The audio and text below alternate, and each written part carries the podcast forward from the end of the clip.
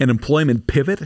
Welcome to the Know the Difference Minute for Thursday, November 3rd. Today's unemployment numbers say one thing, but reports of growing layoffs are another. First, current unemployment. The number of Americans who applied for unemployment benefits fell slightly to 217,000, near pandemic lows, and signaling the labor market is still tight. This week's JOLTS report listed 10.7 million open jobs. But reports of layoffs are increasing. Digital payments giant Stripe is cutting 14%, more than 1,000 employees. Real estate platform Opendoor is laying off about 550, 18% of its workforce. Oracle laid off up to 200 Monday, Zillow 300, 1,000 at Microsoft, 550 at Peloton. Then there's Twitter.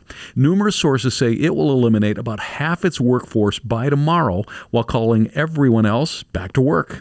When this happened at Tesla, it was show up or quit. For Dave Spano, I'm Danny Clayton from Annex Wealth Management. That is your Know the Difference Minute.